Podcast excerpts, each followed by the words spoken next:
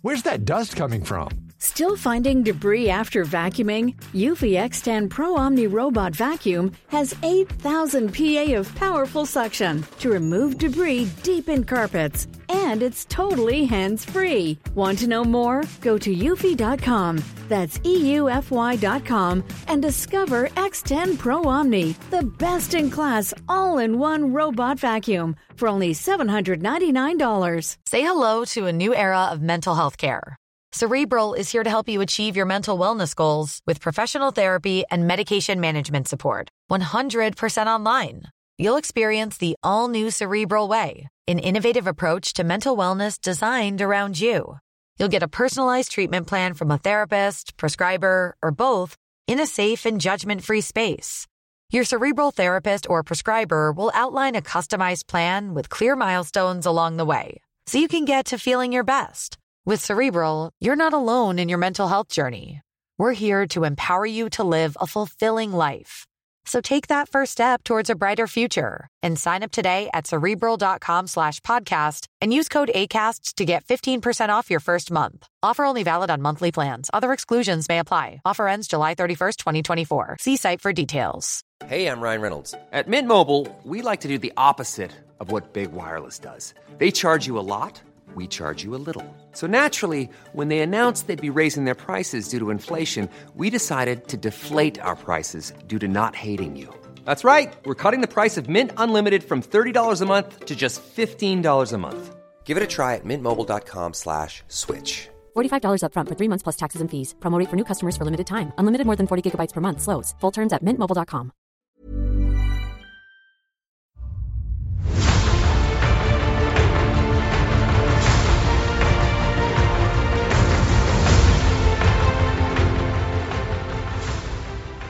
Hi, everybody, and welcome to the Blizzard Watch podcast. I'm your host, Matt Rossi. With me this week are my two probably somewhat confused co-hosts, because I know I'm a confused host. Because, yeah, things happened. How are you? Either you know, first of all, we're going to go to Joe. Joe, how are you doing? Uh, probably better than both of you guys. I think. Uh, I, I don't want to say it like that. That sounds weird. It's not meant to be weird. Um, no, I'm doing okay. Doing okay. Feel feeling feeling that kindling of hope, which is weird. Okay. Hmm, Hope. That's- yeah, that's what's good. that? Yeah, I don't know what, that emotion do- is. Yeah. Hmm. Uh, hope is only when I'm playing Mass Effect. I don't know what's going on otherwise. But uh, yeah, also with me, uh, you know, I, the the EIC of the site, Liz Harper. Liz, how are you doing? Uh, I'm doing pretty good. I mean, my head's kind of spinning from today's news, and you know, I just hit a point where it's like I cannot comprehend anything anymore. This is just too much, and uh, uh so yeah, this is this is fun. We're gonna have a good time tonight. Yeah. So uh, there's actually a fair bit of other stuff to talk about. So I'm going to, of course, spend 20 minutes talking about that stuff and and leave hanging the big thing that happened, and you go can just be like, "What about the big thing?" I mean, No, to be fair, there's a there's a reason for that. Like a lot of you out there were messaging us, and I mean, I know my direct messages were blowing up today. That Oh, we yeah. got a lot of stuff from you guys. We're gonna want to give it a lot of time. We don't want to open with it, go to other things, and then come back to it. So I I I am going to say like really fast stuff. Um, Liz, you'd you'd mentioned that the Hearthstone changes are coming in. Uh yes. It's it's really just Battlegrounds, and I think Battlegrounds is a really popular gameplay mode right now. Uh Battlegrounds is getting a huge revamp that uh, the Hearthstone team has just started talking about called Battlegrounds Buddies, which is a weird name. I don't know why that name makes me feel weird, but it just seems weird. It feels like a Muppet Babies type thing. yeah, it's just kind like of. It's like battleground buddies. Woo! Thrall is your Um, friend. Uh, but basically, the buddy system is that every hero in Battlegrounds has like a specific minion type, a specific, not a minion type, sorry, a specific minion that's kind of their buddy. And uh, while you're playing Battlegrounds, there's like a meter on the side. And as you do things, you win matches, you defeat enemies, uh, you break divine shields, like little things like that will fill up this meter. And when you reach the top of the meter, you get something. You get a copy of this minion. And uh, you, so it's just kind of, and the minion is pretty powerful. Um, so basically, it adds to these heroes, it adds this extra dimension because as it stands, each hero has a special hero power that they can use. And some of them are real powerful. Some of them are kind of, yeah, you're okay, whatever. Um, but they don't always have a big impact on the game. And these buddy minions that each hero is going to have a unique buddy minion that's like tailored to them. And uh, they look like they could be really like game changing because they're they're really going to shake up the game because uh, just uh, like I, I feel like it really defines the heroes a lot more than they are now because sometimes you'll pick a hero and it just it doesn't even matter that you're playing this hero. It's just okay i'm playing the game. You aren't playing a specific hero and some heroes have a specific kind of hero power ability that you really have to think about and play towards to do it well. And some heroes you just play whatever. And i think this is going to mean you have to think a little harder whenever you play and there's going to be a little more strategy and every hero is going to be a little more interesting and it's going to really change the game up i think. This is going to be really interesting. They have not announced every um every buddy yet. They're kind of rolling out announcements over the next couple of days. So uh, it's going to be interesting to see what everyone gets and start speculating about what the meta is going to be like moving forward we do not know when this is coming out but uh, mm, I'd, I'd guess either the maybe end of this month, but probably February, we'll see a patch roll out. That's just a total guess on my part, though. Uh, I'm interested in seeing what ends up with that, just because it sounds to me like they've kind of taken the concept of a Tamagotchi and, and weaponized it.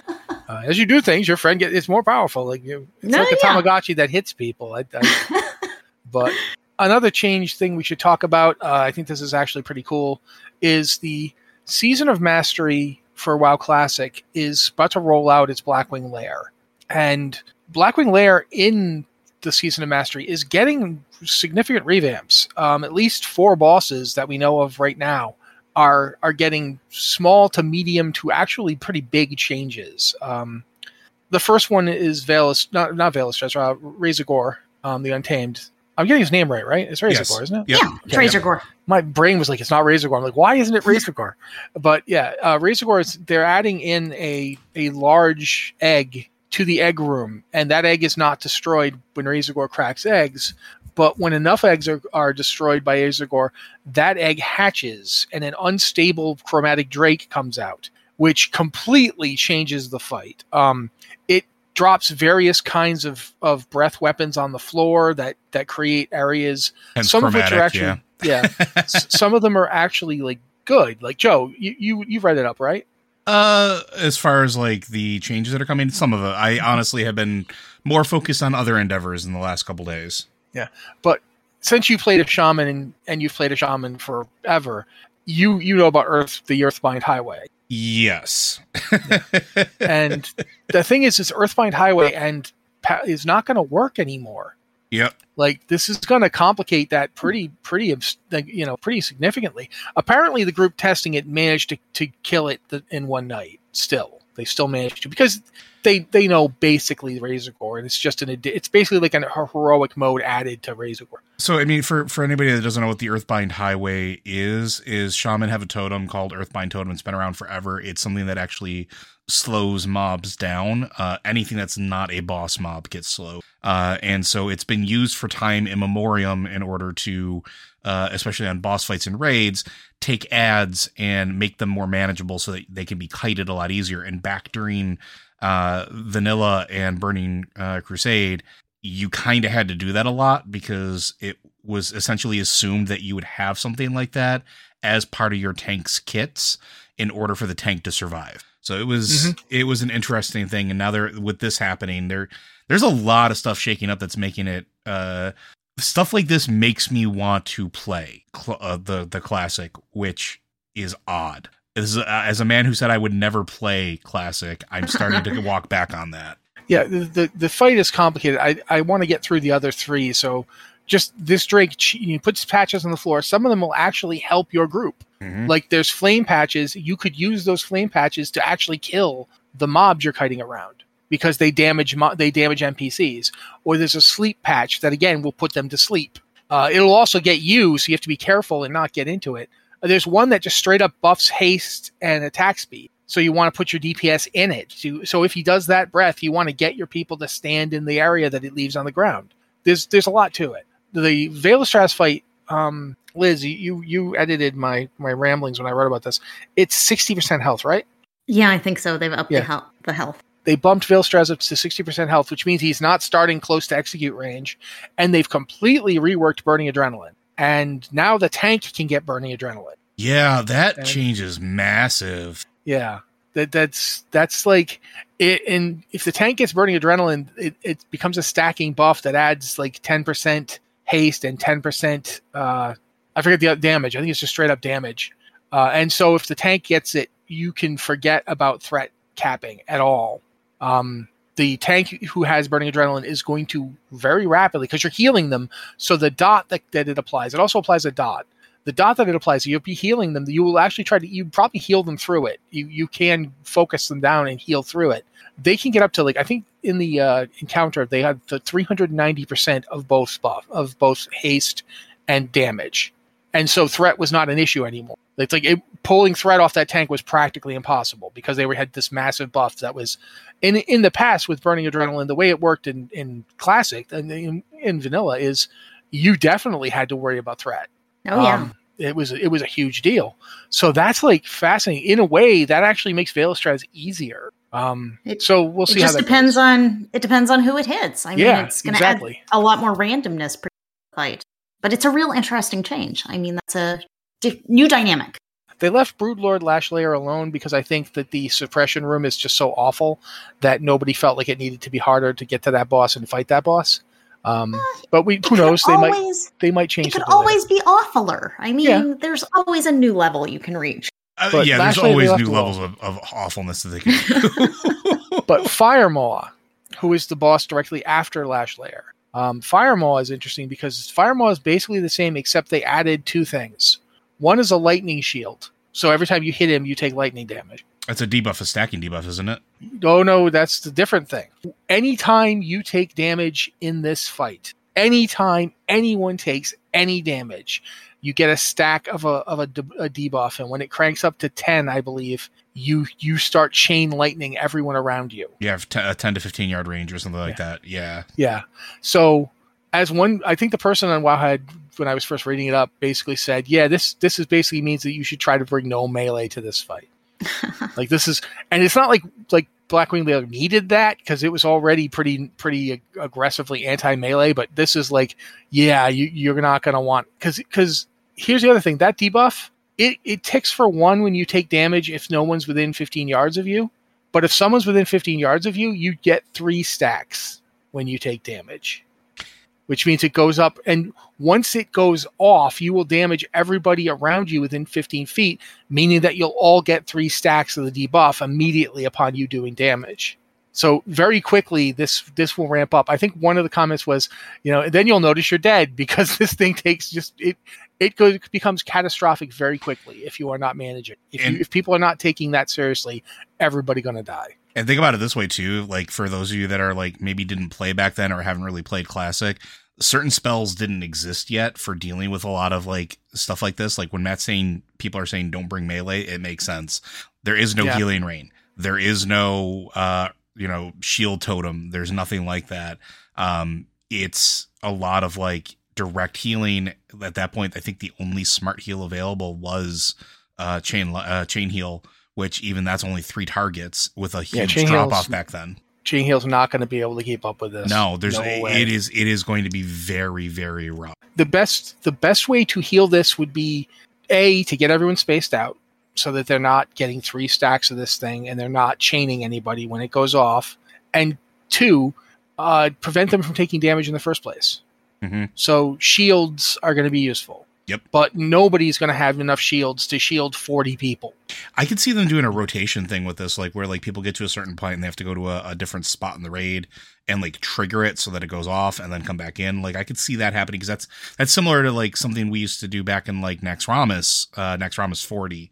Uh, we used to have to do stuff like that for some of the bosses. Uh, Yeah. so I, I could see something like that being a thing where you actively manage your your debuff stacks in order to get through the fight. but i've saved the worst for last as did they because chromaggus oh my word That's going to be. I don't even know how you're supposed to do Chromaggus. he has he's mouths all over now. That's what he is. Yeah, he's just yeah, he's just first off, um, of the changes, Chromaggus used to have a, a, bunch of different breaths, eh, of which he would do two, and it would be randomly set when you first started the raid, and then it would continue for the week. So you'd have to figure out what Chromaggus was going to mm-hmm, do, mm-hmm. and then you'd plan for it. That's not a problem anymore because now he just does all of them. Good news, randomly. everybody! More breath. but you're thinking, okay, that's pretty bad. But I remember when we did Chromaggus, we would pull him to the doorway so we, so could, we could use the walls to line of sight. You know, that doesn't work anymore. 360 degrees. His breath weapon is a 360 degree area around him, and it is not blocked by anything. You could, if you even dragged him into the other uh, room and had literally the whole raid. No, you can't line of sight except for one thing. I know we're getting Yeah, yeah. I was going to say there is one thing. Yeah, there is one thing. As each of his breath weapons afflicts a different uh, brood affliction, one of those brood afflictions is the is the blue brood affliction. Affliction. I'm saying affliction. Gee, the the blue the brood affliction for blue. When you cleanse it, will mm-hmm. drop a ice block in the area that you were standing when you got cleansed.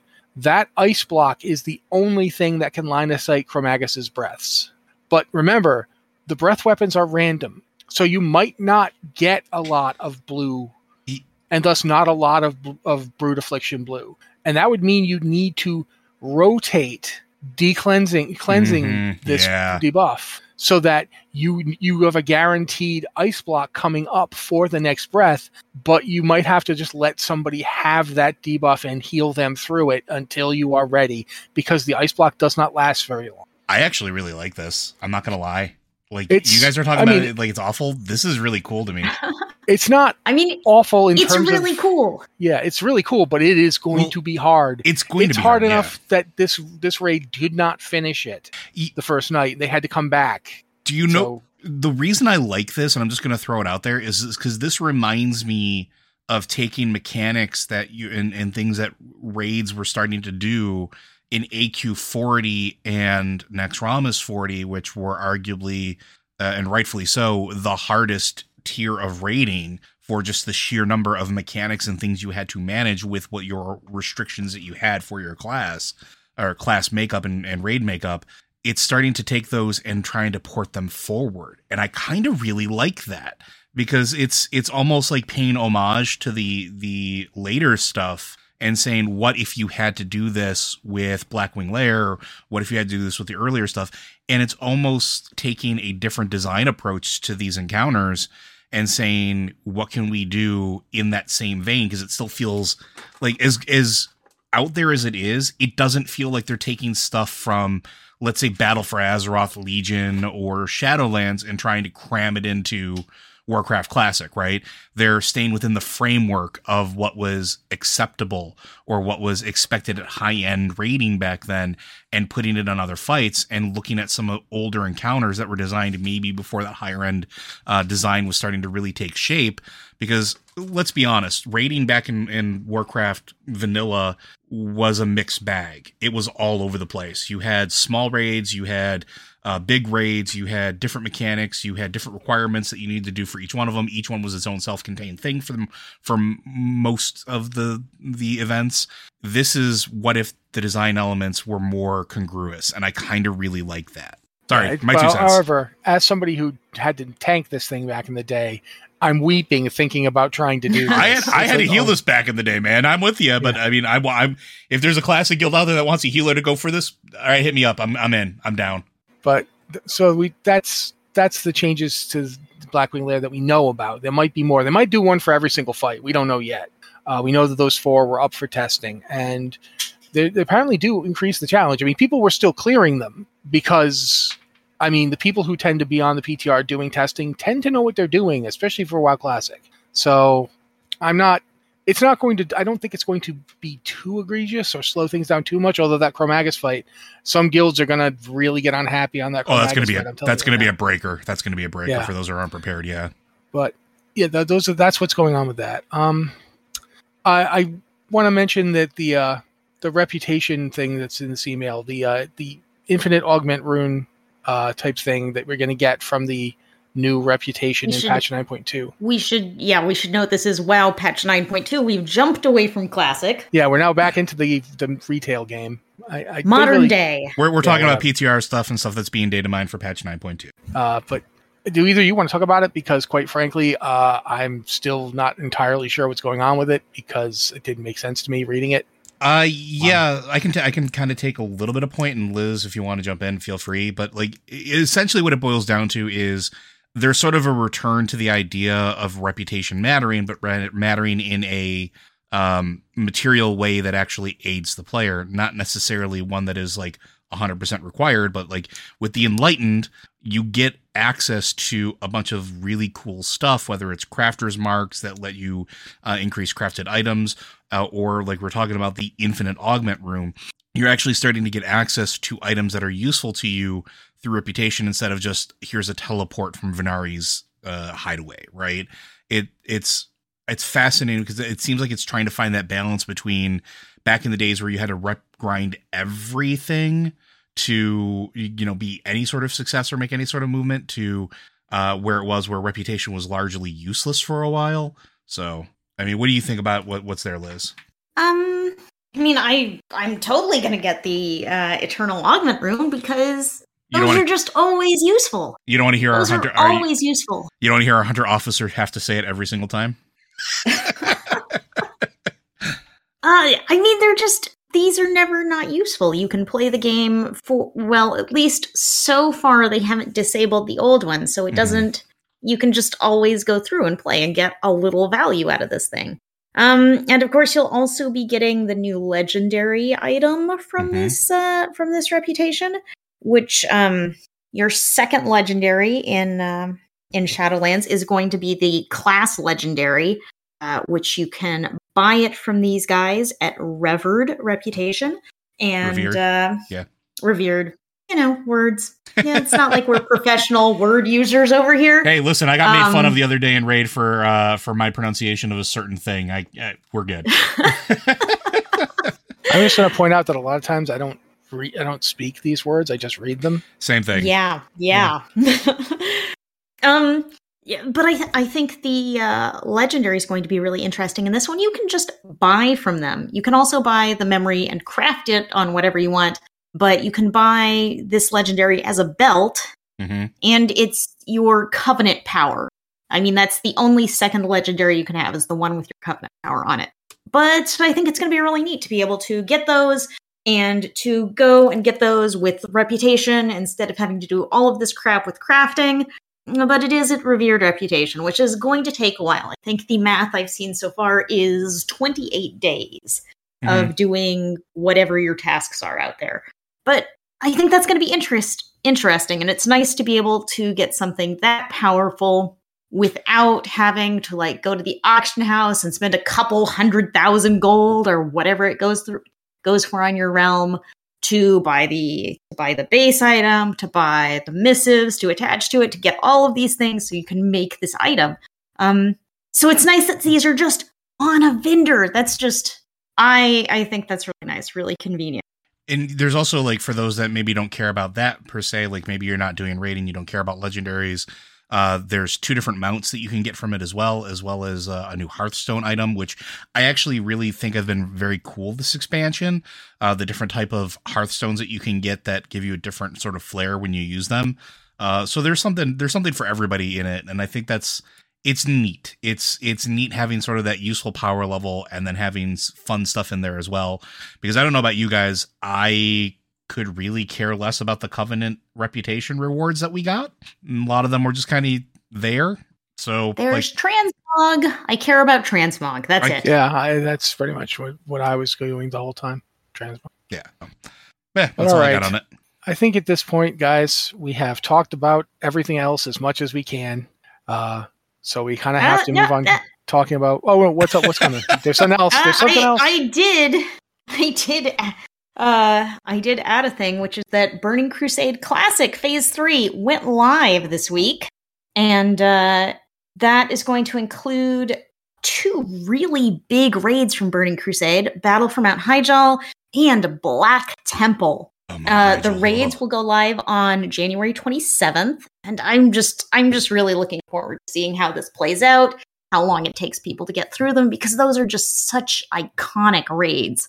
Uh, and Yeah.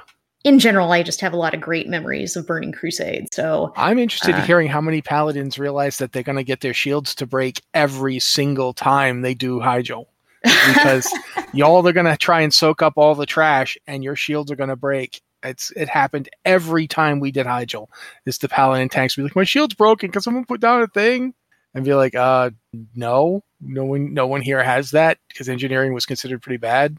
Um, so yeah, Yeah. it, it it's it's going to be interesting to see what people do in Hyjal and Black Temple. Black Temple still to this day, I think Black Temple is one of my favorite raids. Um, despite having some really weird stuff, like they've they've taken out. They, I, I there's no polite way to say what my guild called Illidan's chamber thing. You you know what I'm talking about. Um, the, the the officer at the time, and I remember what she said very clearly. She's like, "Do we have to go to Illidan's skanky hideout?" Um, and Yep. we'd be like, "Yeah, we we do- we do have to go to Illidan's skanky hideout. At least they've put in more more skanky dudes to to equalize it to some degree." balance it out. Yeah.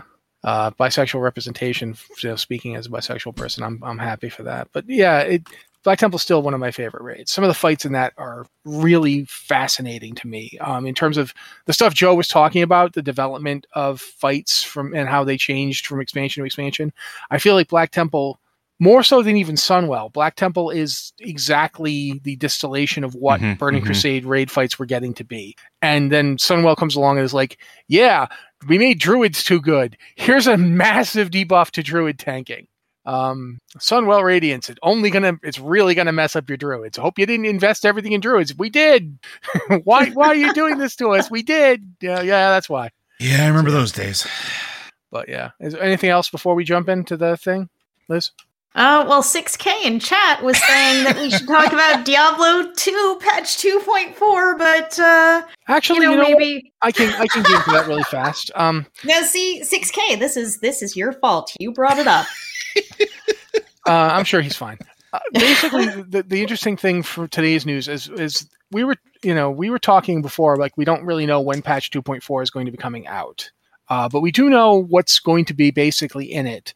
Except we kind of didn't really realize what was basically going to be in it because just today we, we had already found out about the unbending will rune word, which is a six rune rune word that you can basically only get on a sword, uh, which makes it basically a sword barbarian rune because it's very much patterned after and designed for uh, barbarians. And it, it's a good rune. I, I really do think it, but you're basically only going to see it on, on Colossus blades, the big two handed weapons that Mhm. barbarians use in Diablo 2, because it is a six rune rune word, and you you need six sockets to put this thing on.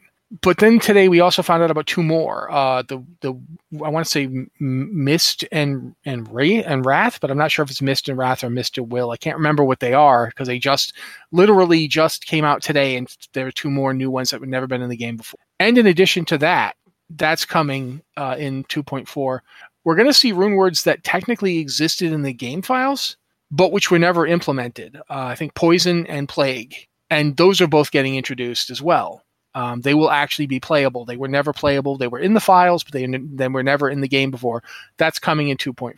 That's just one of the things coming in 2.4. They're reworking mercenaries. Uh, they're doing a complete char- you know class balance patch, and they're bringing in the ladder uh, and introducing the ladder. I honestly think this is going to be a really extensive patch. Um, it's it's a big undertaking for a game that has basically not seen any real updates in 10 years. It's really cool though. It's really cool that it's getting love and oh. attention, especially Oh, yeah. because like Diablo 2 is one of those games where like we we've talked about this before.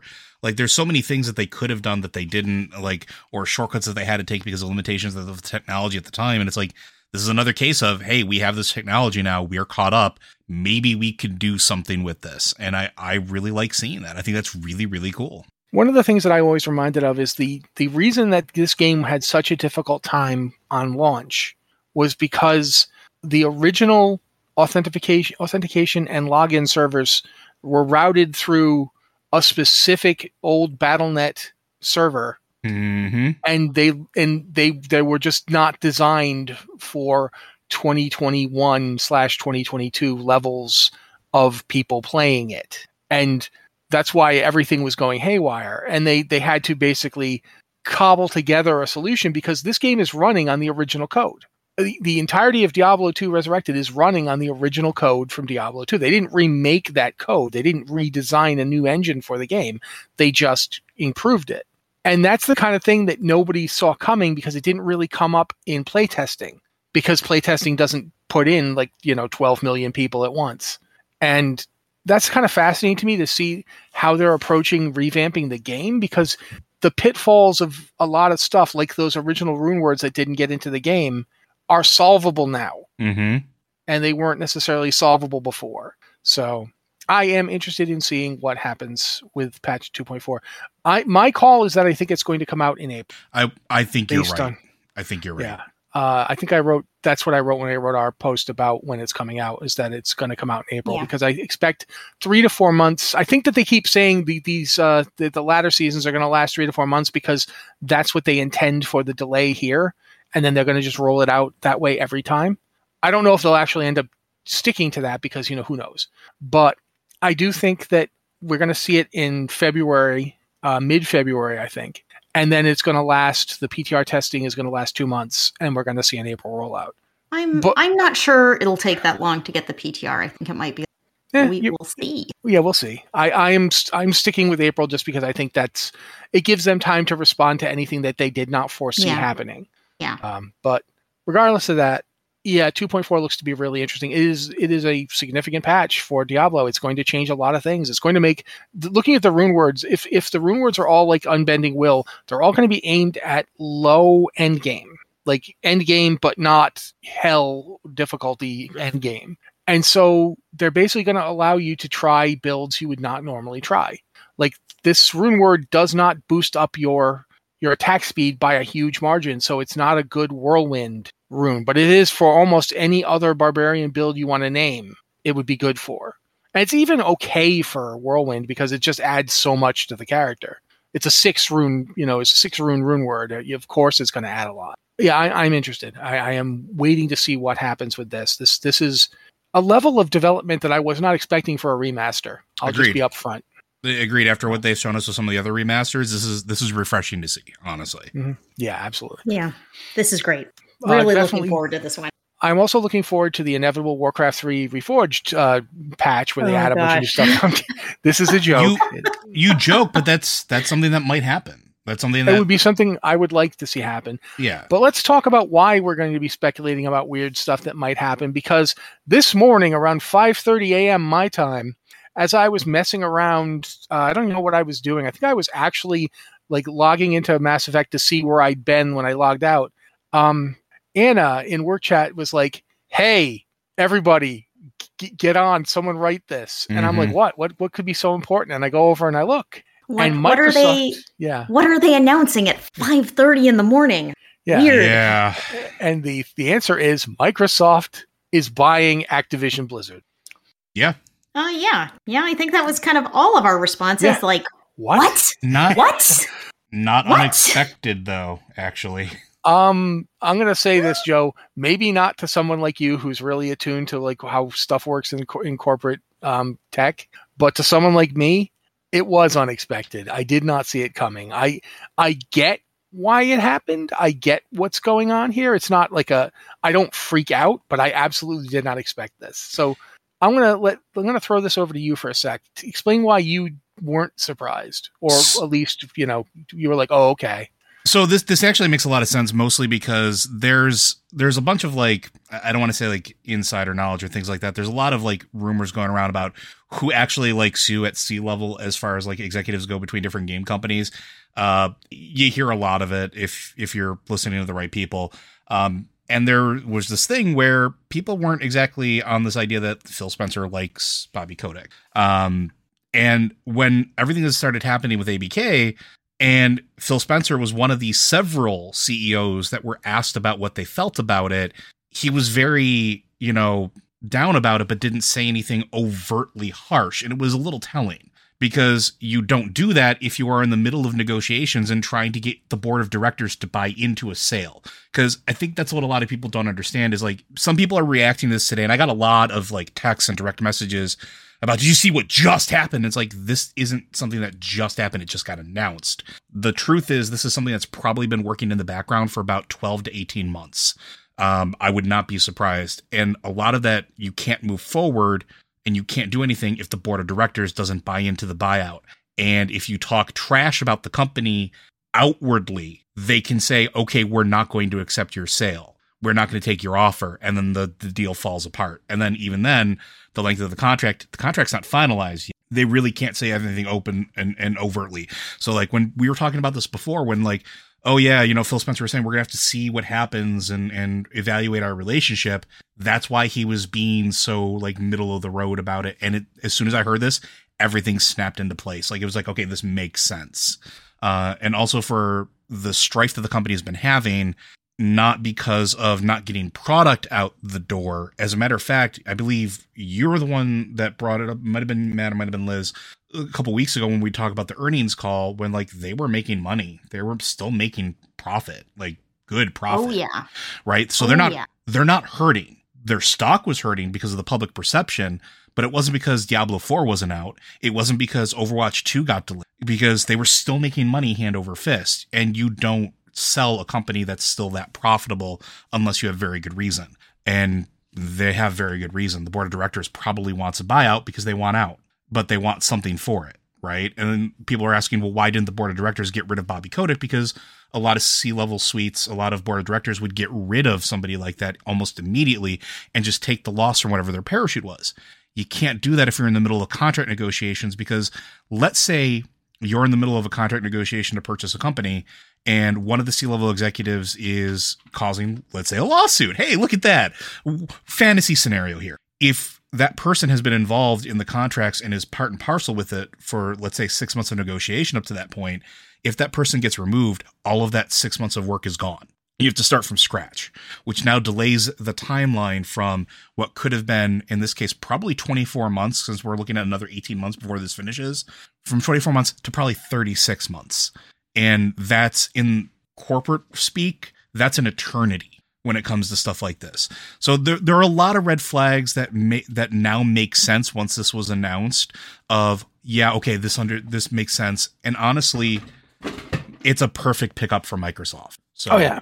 like it, I'll, I'll I have a lot more to say, so I'm gonna let you guys talk. So please go ahead. I, I have more. Uh, I mean, the the thing that worries me about this is basically that there is in the community there's a ton of focus on Bobby Kotick. There's a ton of focus on getting rid of Bobby Kotick. Mhm. And I've got to say, Bobby Kotick is a bad guy. He's bad things running Blizzard. He's the best paid CEO in gaming. And it's just, no, no, no one likes this guy. He makes more money than anyone while underpaying and mistreating employees. No one likes this guy. He's terrible. He should get out. But at the same time, all of Blizzard's problems are not caused by Bobby Kotick. Mhm, mhm. And in fact, Blizzard's problems started way, way before Bobby Kotick. before Activision, Everything. Yes, everything. All of this sexual harassment, this discrimination, this underpaying, this mistreatment. This is Mike Morhaime. This is Chris Metzen. Those were the people running Blizzard when this was happening. They were ignoring it. They were pushing it under the rug.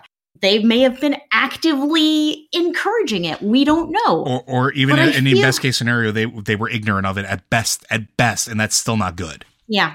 I mean, the thing is, if you ignore harassment, if you ignore mistreatment, if you stay quiet in those situations, you are helping the abusers. So, everyone in charge of Blizzard back in those classic days, you know, the days we have so much nostalgia for, you know, people still talk about Chris Metzen like he's a superstar. And it's just like all of this happened on their watch. This is not Bobby Kotick's fault. This goes back so much farther than Bobby Kotick. And we're all like, yeah, we're going to get Bobby Kotick fired. And it's like, okay, that's great. But you're forgetting that these are like long seated problems within Blizzard. These are problems that have roots going back decades. The problem is not entirely Bobby Kotick. No, I mean this is not to diminish what Kotick actually did do, Yeah, which yeah. is absolutely, you know, both in terms of the lawsuits and just in general as CEO. Bobby Kotick has not been a positive force, but Indeed. you're absolutely right that this is something that predates it. It doesn't just predate it. It's not even just limited to Blizzard. It's not even just limited to Oh, yeah. Activision Blizzard. yeah. It's endemic in the industry and Microsoft has not been like some beacon of purity. oh no. Like, let's not pretend that this No. is not the company that got sued by the federal government for its workplace problems. Um, And union Like, busted as recently times. as 2016. yes, absolutely. Um, there are plenty of scandals and plenty of skeletons in Microsoft's closet. Uh, This, I, no one should pretend that they're a white knight riding in to save the day. That is not the case. They're buying Activision Blizzard because Activision Blizzard is one of the biggest game publishers in the world. And by buying them, they have sewn up exclusivity on a host of games. That they won't they won't immediately go exclusive. That's not how this works. You might But get a timed think of- exclusive. But think about what this does for Game Pass. If you have Microsoft Game Pass or Xbox Game Pass right now, think about they just added the Skylanders series. They added the original Spyro, Crash Bandicoot, the Tony Hawk games. You know, th- this is not just Blizzard we're talking about. This is Call of Duty. This is Candy Crush. Mhm. This this is a massive purchase. It is A bunch of the currently old, a bunch of the old Marvel games too. Don't forget too with Yeah. Activision. well, they won't. Certain games have have expired Yes. licenses and so forth, but we're talking sixty-eight million dollar, sixty-eight billion dollar acquisition here, um, which is getting you a company that is currently valued at twenty-eight billion, which is like saying, "Oh my God, why is it getting so much more than that?"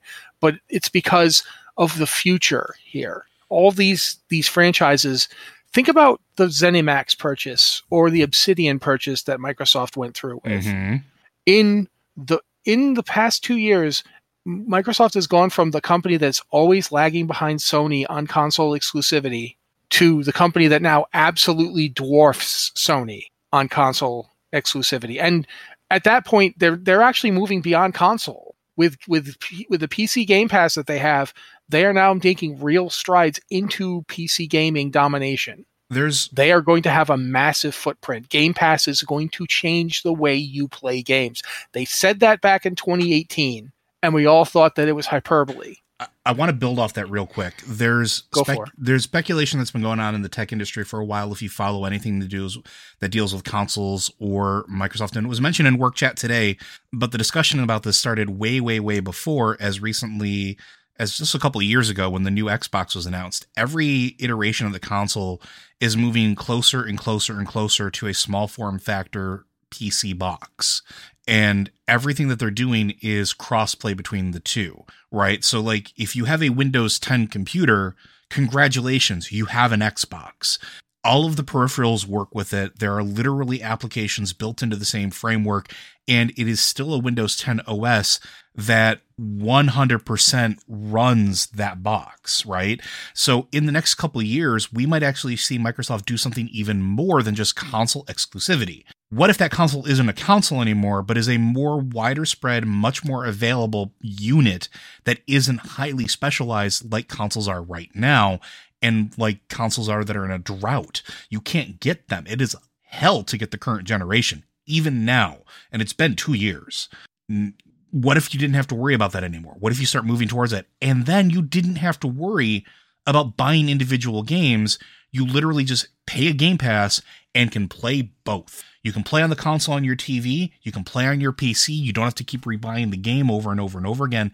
They are absolutely poised to shift how this works. Somebody said, and I think it might have been Anna in in chat, said that they're poisoning they're poisoning themselves to be the Netflix of gaming. That is 100% accurate. I want you to think back to stuff like Stadia or the Steam box. Or Luna Because from uh, yeah. Amazon. Those attempts to do exactly what Microsoft is on the verge of doing with this. This is why they spent $70 billion on Activision Blizzard. Not because Activision Blizzard is worth 70 billion. The most optimistic estimate is 40 billion. The reason they're doing this is because in one moment, one purchase, they have changed the entire field and given themselves a library so deep. Do you remember when Fox sold Fox essentially to Disney? Mm-hmm. and then suddenly Disney now had a, a had a library so deep that they could run their own streaming service. And not only just And- run their own streaming service, they're still they're still transcribing things to put out there because they have that much backlog. Yeah, that's what this move is like for Game Pass. It- it is a enormous. I think does everybody here has some form of Game Pass, right? I have the ultimate for the PC. Liz, you have it for Xbox or for the PC? Xbox. Would you say you've used Game Pass in the past month? Oh yeah, for sure. I was Yeah, I using have it five it. minutes before we, we were recording. Yeah, I've gotten like I got Octopath Traveler and uh, Deadfire and a lot of other stuff from Game Pass. Uh, Joe pointed out during the pre-show that that Mass Effect Legendary Edition is now on uh, Game Pass. Now imagine if you've never played Overwatch. Overwatch is going to be on Game Pass. Well, You know, you, you you're looking at whether or not it's exclusive. I can't tell you, but it's going to be on Game Pass. It's absolutely going to be. I mean, Overwatch isn't just one example. Like, we look at Diablo Four when it comes out. here's You know, Diablo Four is going to be on Game Pass. It's going to be Game Pass day one. But here's the importance of that, though, and a lot of people out there may not realize this. And and we were talking about this in work chat. Now that I'm more awake and I've actually gotten some sleep, I can be a little more coherent about this. Game Pass does something that that nothing else does right now. Not Steam, not Epic, nothing like that. If you want to try a game on Steam, you have to buy it, Mhm. and you have two hours and two weeks to return it if you don't want it. If you do that with Epic, they don't think they have a return policy right now. If they do, I think it's very difficult. Um, GOG doesn't have one. yeah, uh, Green Man Gaming doesn't have one either. the The importance of this is for the value of what is essentially an MMO subscription, fifteen dollars a month roughly. You can try any game from in an insane number of studios and take chances on stuff that you think might look neat, but you don't want to actually, you know, go ahead and spend 30, 40, 50 bucks on and then not be able to return it. How many games have you bought on Steam? And I'm using you as the the overall term that you bought, played, didn't like, didn't return it, and now you're stuck with it and you're out of that money. Game Pass eliminates that problem. It lets you try things you wouldn't normally. It also operates as a place where independent games can flourish because they often get overlooked. They don't get pushed on Steam anymore. They don't really get pushed on Epic. It's really hard to get word of mouth out there unless you are really tuned into certain YouTube channels or content creators uh, out there that that maybe are super into indies and that number is dwindling. Game Pass literally shoves them in your face. Hey, we just added this game. Go check it out. Like Yeah, like I think you've talked before about Dead Cells, right? Dead Cells, one of my favorite games. I've been playing it since early access. Absolutely adore it. It's on Game Pass. It's on Game Pass. That's Play how it. I heard of it. I was actually playing Legacy of the Dead Gods on Game Pass, Yeah. and there was a promotion between Legacy of the Dead Gods and Dead Cells. and and Blasphemous and hollow mm-hmm. knight and uh oh, there was a bunch of others and i'm gonna forget them and i'm sorry out there. I'm sorry motion twin. I really am. But all these the cross promotion between we talked about it last week i think actually. It Maybe two weeks ago. Maybe sure. something like that. It's been it's been a wild couple weeks folks. It's really really good. Now now think about this from terms of blizzard games right? Overwatch 2 comes out you're not sure if you want to play it but you already have game pass you can try it. You don't have to spend 40 50 60 bucks and then worry about if you can return the game or not diablo 4 maybe you've never played a diablo game in your entire life and you want to give it a shot but you don't want to buy diablo 3 it's outdated you don't want to buy diablo 2 even the remaster but you can maybe try this. And these games will Diablo 2 and Diablo 3 will likely wind up on Game Pass if everything goes according to plan. Yeah, absolutely. That would be my guess. But you can try it. And if you don't like it, you're not out of anything. But if you do like it, there you go. You're in the ecosystem and you keep giving them money. It's it's a return on value. It's what would a company rather have? Would you rather have 5 million people paying $15 a month to try these games or 1 million people buying the game at 40, 50, 60 bucks when it releases? It there's a balancing act there and Microsoft is finding that balance and really pushing it. It Yeah, and the thing is too, when when we talk about this kind of stuff, I want to make it clear that we've seen the industry trying to figure out a, a, a sustainable model going forward for games as a service, and Microsoft seems to be the only company that's figured out games as a service literally should mean a service that Yes. lets you play games. Yes, and this is the first time we're starting to see that. Yeah. I mean, they've been trying to do this for like well over a decade now. But but you got This it's the been- buy-in. You- Yo, it's getting is- companies this- to buy into it. Sorry, sorry. yeah, exactly. No, absolutely.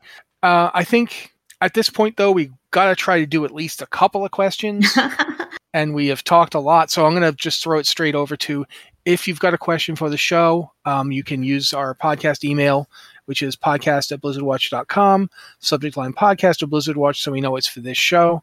Um, or you can go to our Discord. I believe Joe got a lot of questions from Discord this week because Joe had to do the email because I have blood squid um, going on in my eye. But uh, you can go to our Discord server. There's the patron Q and podcast questions channel for patrons because you know you guys keep the site going, and then there's the Q questions channel because we do understand that not everybody can afford to support us and they still want to interact and we want to interact with them.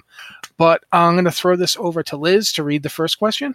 Uh, yes, this one is from Patreon supporter Roxy for the podcast. Can they fire Bobby? That's it. That's the question. Um, and we've we've actually gotten a lot of mixed messaging about this today. We've mhm. seen a lot of headlines that say Bobby Kotick leaving, and I've seen a lot of people celebrating. Oh, we got rid of Bobby Kotick, and it's like we may have gotten rid of Bobby Kotick when the deal closes summer 2023. Yeah. Um, you you you yourself pointed out that that a lot of the discussion of these issues is focusing too heavily on Bobby. Yeah, I it do is. think it is. Yeah. No, I just I think that that needs to be reemphasized. That you're absolutely right about that. If Bobby Kotick leaves, is it good? Yes, yes, it's good. However, um, Liz, you pointed this out. I want I, maybe you could talk about it. He's going to make a ton of money off of this. Yeah, he's going to make just a mountain of money. He's going to like have a room full of gold coins like Scrooge McDuck that he can swim in. He's going to be ridiculously ridiculously wealthy. And he's already ridiculously wealthy. I think his last evaluation is if he leaves at the the end of the contract or when the 2023 happens. If he leaves at all, I think his evaluation comes to eight billion dollars. hmm Like eight Oh. billion He owns a dollars, lot a, of stock. single person. Yeah. He owns a lot of stock. Um, That's one of the reasons he's in control of the company. The the only thing that I want to add in here real quick because of this question is we're not going to know until it happens, and you're going to hear a lot of speculation, and you're going to hear a lot of non-answers from every executive involved in this and every company involved in this because they literally legally cannot talk about it. They cannot talk about what the actual plans are. They can't talk about any of that because technically that considers uh, informing insider trading. Uh, and not only that, but it might invalidate several of the contracts that are in play. You're going to get a lot of half answers. Don't speculate. Don't don't buy into it. And do we want him gone? Yes. Is he the only problem? No. Uh, but we're not even going to know if he's gone until it's done. Once the ink is dry and the dust is settled. So we're going to have to wait it out, but we can hope. I do want to say that the Wall Street Journal did report that Yes. sources close to the issue say that Bobby is leaving after the deal closes. And, uh, And Bobby also the end of his himself has contract. denied this. That's the end of his Yes. contract too. If you notice, the deal closes Yeah. at the on the date of his end of contract. Really? Hmm. Yes, his contract Um, ends in summer of 2023. Uh huh. Well, I mean, so yeah. we Told you, I've been be digging today. Bobby. we may be getting rid of Bobby, but it's going to be a year and a half before it happens, and we are very unlikely to get any kind of statement on Yeah. it before it happens. Yeah. I think we're like zero percent, maybe zero point zero zero zero one percent, gonna hear anything about it until Yeah. it happens. Yeah. All right, uh, Joe, should do the next question, please. Cool. I was hoping for this one because I have. This is where a lot of my stuff actually has to come into play. Uh, this is from Patreon supporter Zool. Uh, for anyone, then, well, we took it for here. Ha! Uh, will, what will the acquisition by Microsoft mean for World of Warcraft and all of Blizzard's other games? This is another we don't know yet because we can't actually know until again the ink settles. There's a certain thing that happens during this time of, of acquisition where there's a um, the actual term for it might be different in the gaming industry, but there's uh, you have to uh, bring up what's called a uh, production process plan. And so you have to present what you plan to do with the current structure moving forward for monetization to present to your shareholders. It sounds a lot more complicated. And it's basically they just have to write out what they want to do and put it into the contract. That's part of the end of this. Now, what I will say is if we can start making maybe some educated guesses, based off of what we've seen Microsoft already do. And to keep in mind, Microsoft, the corporation, is the big daddy umbrella. Microsoft Gaming is a separate entity underneath it. And that's where this is going. It's it's Microsoft Gaming, right? They have bought, we'll use Bethesda and all these other uh, 343 and a whole bunch of other ZeniMax. companies. Let's ZeniMax. ZeniMax. We can use ZeniMax. They're letting them do something that a lot of companies don't do during an acquisition. They're letting those companies largely operate independently and stick to their own schedules. What is that going to mean for Blizzard? I don't know yet. What I want it to mean is we might potentially, and this is where my glimmer of hope from earlier comes into, start getting something where it's not about churning out a new product every year. We go back to it's done when it's done. And they are left to, to operate independently as far as production goes, as long as the money is still there, as long as they still report up through, in this case, Phil Spencer, and they still meet all of their requirements from the legality of the contract, we might actually get better games as a result of this. Because they're not going to be sitting there with a large board of directors saying you need to do this every three months or do this every three months or why aren't you doing this? Or you need to pivot to this there's potential there. There's also potential for danger. We don't know. They could get their hands in and say everything's been going sideways for too long. We're taking direct control. It can go either way. But for those of you that are worried and i've seen a lot of comments about this and i actually got pinged about this a lot does this mean that world of warcraft is going to change? Maybe not very likely. Does this mean that diablo is going to change? Maybe not very likely at least as far as like for the bad. It's not going to be like master chief shows up and like shoots sylvanas. You're not going to see anything like that I have to Um, say though, I'm, I'm sorry to interrupt you, but this is a joke for me and Liz at this point. When he said that, all I could hear was imagining Phil Spencer walking his room going, assuming control. but it, I am the harbinger of your ascension. Prepare these humans. You know, it's like, but yeah, um, one it's of the a, things I did want to point out while we're talking about this, for real, yeah go is for it this is a this is a move that is aimed at potential. It is not a move that is going to immediately do anything because, as as Liz and Joe have already pointed out, we're talking 18 months before it's even here. In the meantime, Activision will run exactly as it's Mhm, run now. yes The same people will be in charge for that period of time.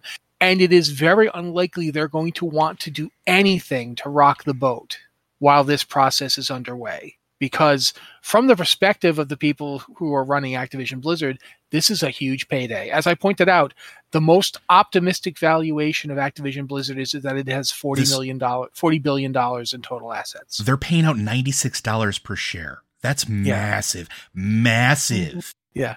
So there's going to be very, very much. Um, Liz's argument about how they're just not going to talk is absolutely on the money because it is totally in their best interest to shut up and take the money. Yeah. Oh yeah. It- And it's a that's what parachute for everybody to- involved Yeah, they're going to try and do exactly that. Microsoft is is banking on what this does for what they were already doing. And and they're right to do so. Uh, this is one of the biggest game companies in the world. It- this is absolutely worth their time, but it is definitely a situation where they are paying a premium for it. So these I people wanna- are not going to talk. I want to throw something in there real quick too. Like this also fits what Matt was talking about earlier and what we were talking about as well. They also just bought Battle.net. The Battle.net Mhm. team has put probably one of the most stable launchers that the gaming industry currently has. Why do you think Activision keeps trying to jam stuff on it that has nothing to do with it? Look, look at the Xbox app. Look at EA's app. Look at uh, Epic's Look Epic at Games app. Origin. Look at Look at Origin. Look at all that stuff. They're all garbage. I'm gonna flat out say it. They, they're functional at some level. Battle.net is the most well put together user experience on the market, and they just bought it. Mhm. Now they have access to the team that made that and have been making that amazing to go, hey, here's our other app. Can you go and help us figure out what we're doing wrong and make it better?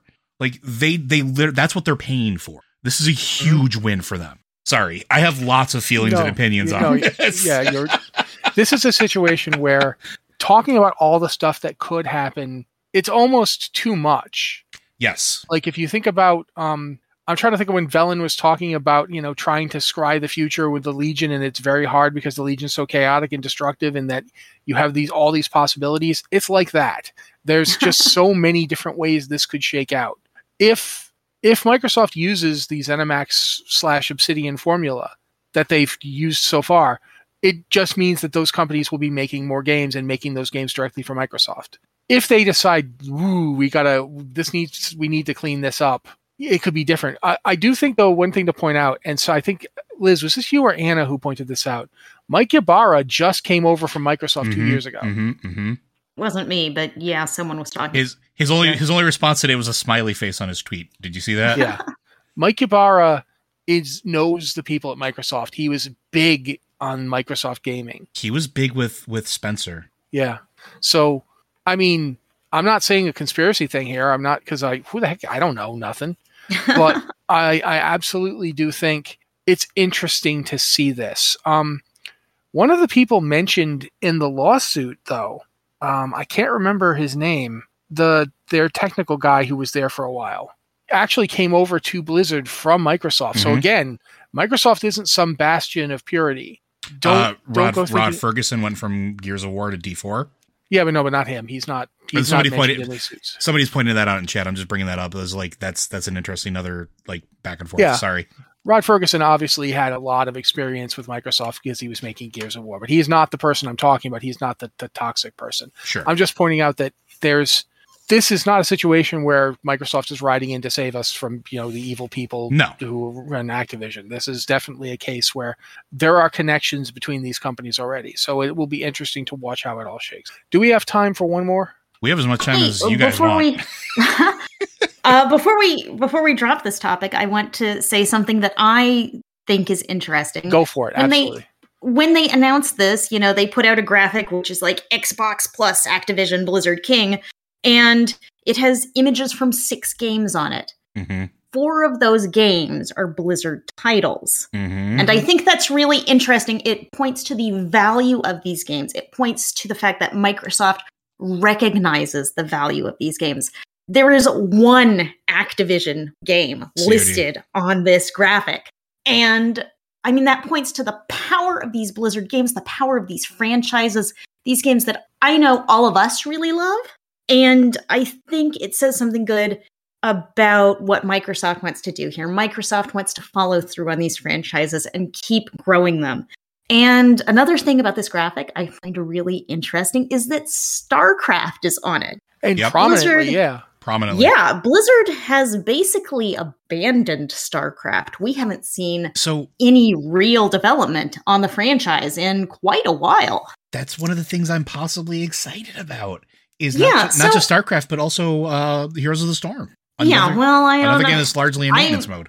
I'm not feeling optimistic about Heroes of the Storm, but I am interested that StarCraft is prominently featured here Mhm. and featured just as prominently as Call of Duty because I always loved StarCraft. You know, we've been playing as World of setting, Warcraft. yeah. Yeah. As We've a setting, World- StarCraft is brilliant. So no, I absolutely I agree. I'm trying to say how much I agree with you here. It just Uh, yeah, absolutely. But back when World of Warcraft was released, I did not jump onto World of Warcraft on day one. I did not jump on at the beginning. And a big part of that was because I always liked StarCraft more than I liked Warcraft. hmm And I was, you know, I was really like, oh, I would totally play this if it were StarCraft. This is such a cool sci fi world.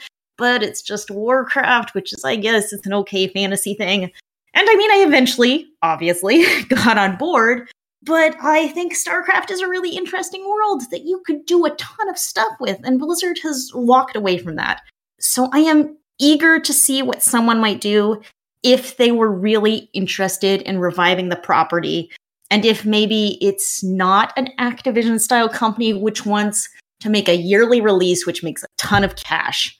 Like, if you gave Blizzard the time to develop something cool and new for StarCraft, who knows what could happen? Maybe we could get some really awesome new games. You're you're when you're talking about this, I just want to point out too that it's a perfect time for this as well, especially with sci-fi in general. Sci-fi is making a huge comeback for what has been largely a fantasy dominated game environment for the last eh, probably 15 years give or take. Not Yeah, saying that StarCraft wasn't something out. important, but No, yeah, no. go ahead. Um, Ubisoft is currently making a open world Avatar game. Yep. Avatar, the the David the James Cameron movie, and it's also making a open world Star Wars game. There's also going to be potentially an open world um, Warhammer 40k game that's in development as well now too. Now, think about if you wanted to be in the field of making these big open world sci fi masterpieces like the, your Starfields. Well, who owns the company making Starfield? Mm-hmm. Microsoft. And who did Microsoft just buy that has kind of a bit of experience of making big open world games? You know what I'm saying? There's, Yeah. Yeah. there's there's a lot of potential in this. It's potential that this sale is about. It's not the actual value at the moment. It is what can we make of this? And it is very much the it's not just Activision Blizzard and its game slate by itself. Especially like as Liz pointed out, Activision games like Spyro. I like Spyro, don't get me wrong. I like Skylanders, but come on. There's a reason when Activision bought Vivendi Games that they didn't name it Activision Vivendi. hmm They named it Activision Blizzard. Blizzard is not like the equal partner. So why did it get its name on the masthead? Because its name is bigger than Activision's, and it has always been. More people know about Blizzard games, and more people care about Blizzard games, unless we're talking Pitfall. if, if Activision's going to bring Pitfall back, then oh my god, yes. But otherwise, no. Oh, but you're you're you're you're right on the you. money. You're right. You're right on the money. Honestly. So yeah, um, Liz is completely, you know, that's actually a piece I hadn't thought about until you said it. But yeah, there are four Blizzard games out of six. There's Yeah, Candy Crush, yeah. Call of Duty, and four Blizzard games. And now and now imagine a world where those exist on a platform where you uh, they can be presented where somebody doesn't have to pay sixty dollars to play a brand new version of that game because you're already paying for Game Pass and you already have it built in where Yeah. they're already making the money for it as it is, right? yeah, absolutely. Uh, do we want to do one more question though? Uh, that's up to you, boss. Well, I, I think this last uh, Patreon question is maybe an easy one. Sure. okay, go for it. Since I think you're reading now. Oh, okay. Uh, Patreon supporter Feline. I'm sorry, I talk Feline. to you on Discord all the time, and I don't know how to pronounce your name.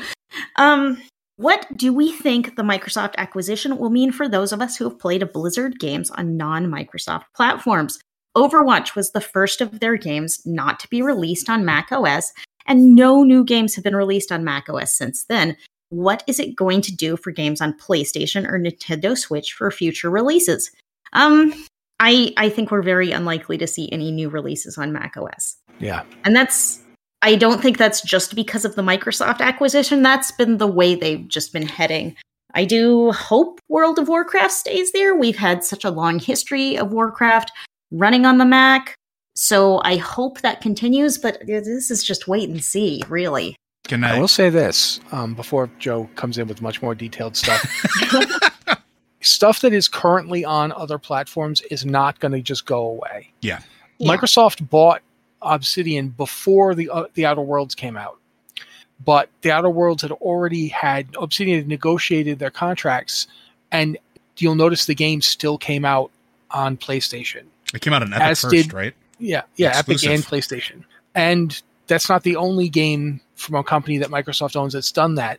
Microsoft owns Arkane, Mm-hmm. but they didn't put out their most recent game as a, as an Xbox exclusive or a Microsoft exclusive or anything like that. Because again, Arkane had already signed the contracts.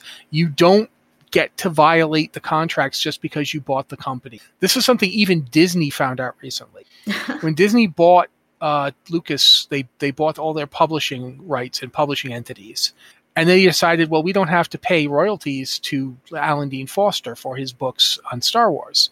And as many people pointed out, yes, you do.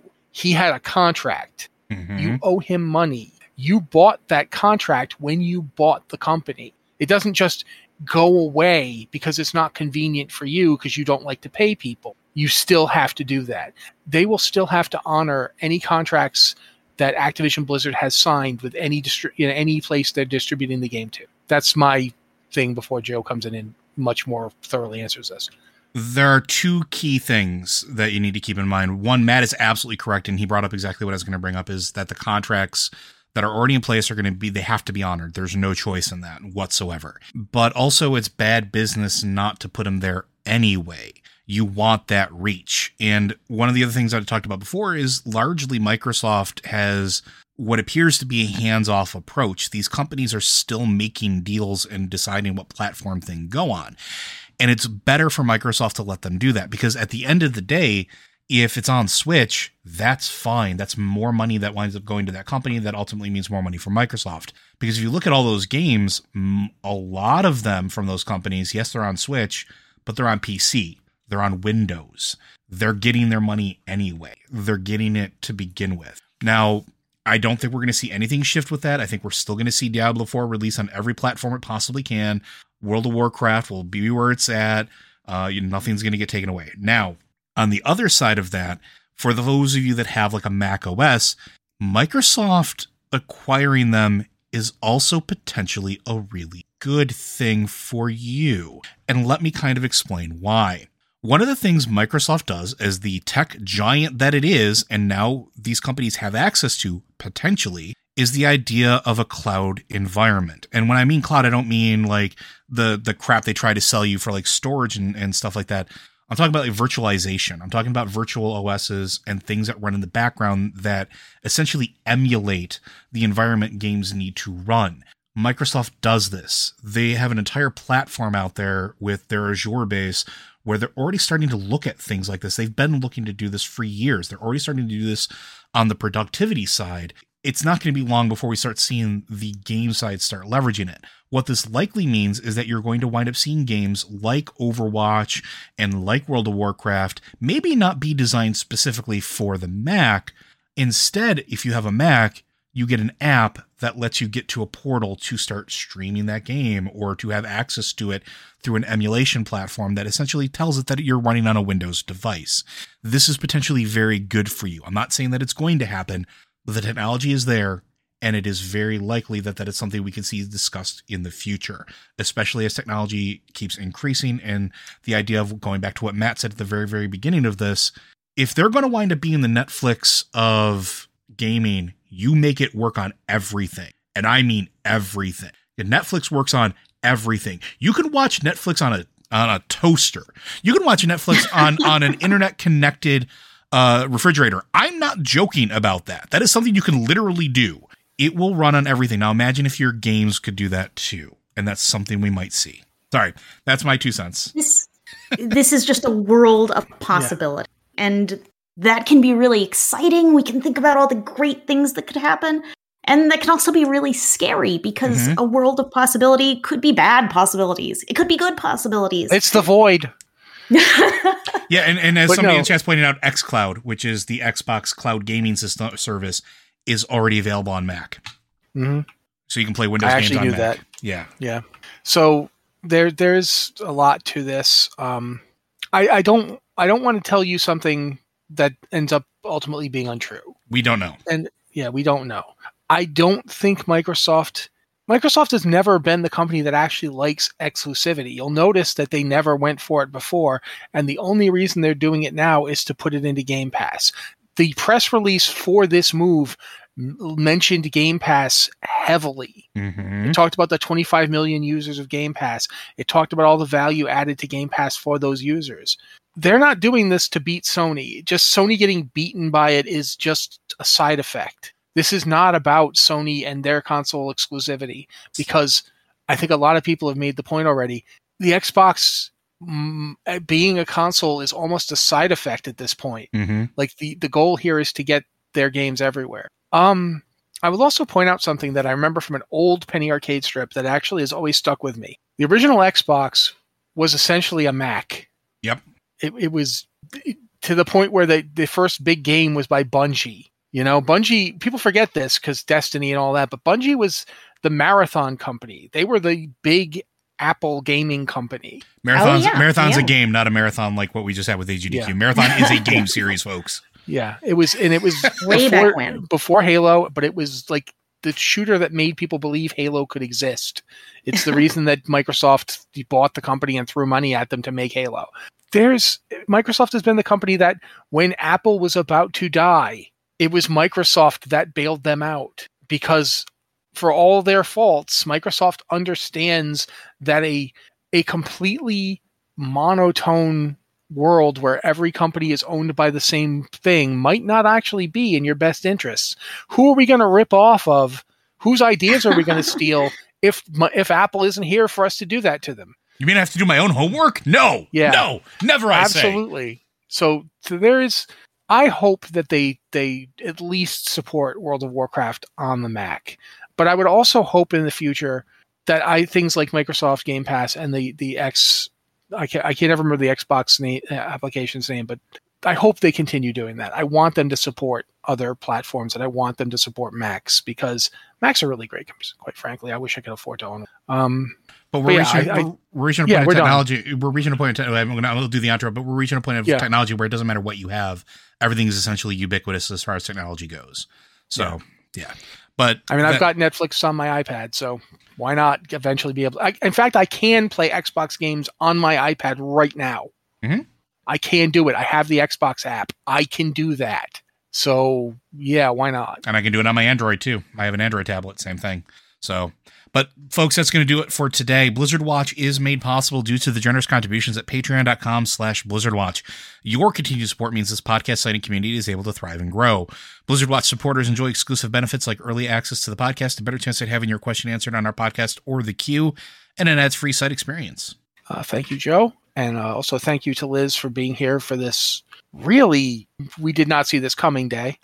um, thank you guys for, for being here with us. Uh, if you have a question for the show, again, you can send it to podcast at blizzardwatch.com, subject line podcast of Blizzard Watch, or you can help our Discord uh, channels, the Patron Q and Podcast Questions channel for patrons and the Q Questions channel for non patrons. Yeah, that was a thing that happened today. Um, I don't know what we're going to talk about next week. Possibly Microsoft's acquisition of EA. I don't know at this point. um, but thank you guys all for being here with us, and we'll be back next week.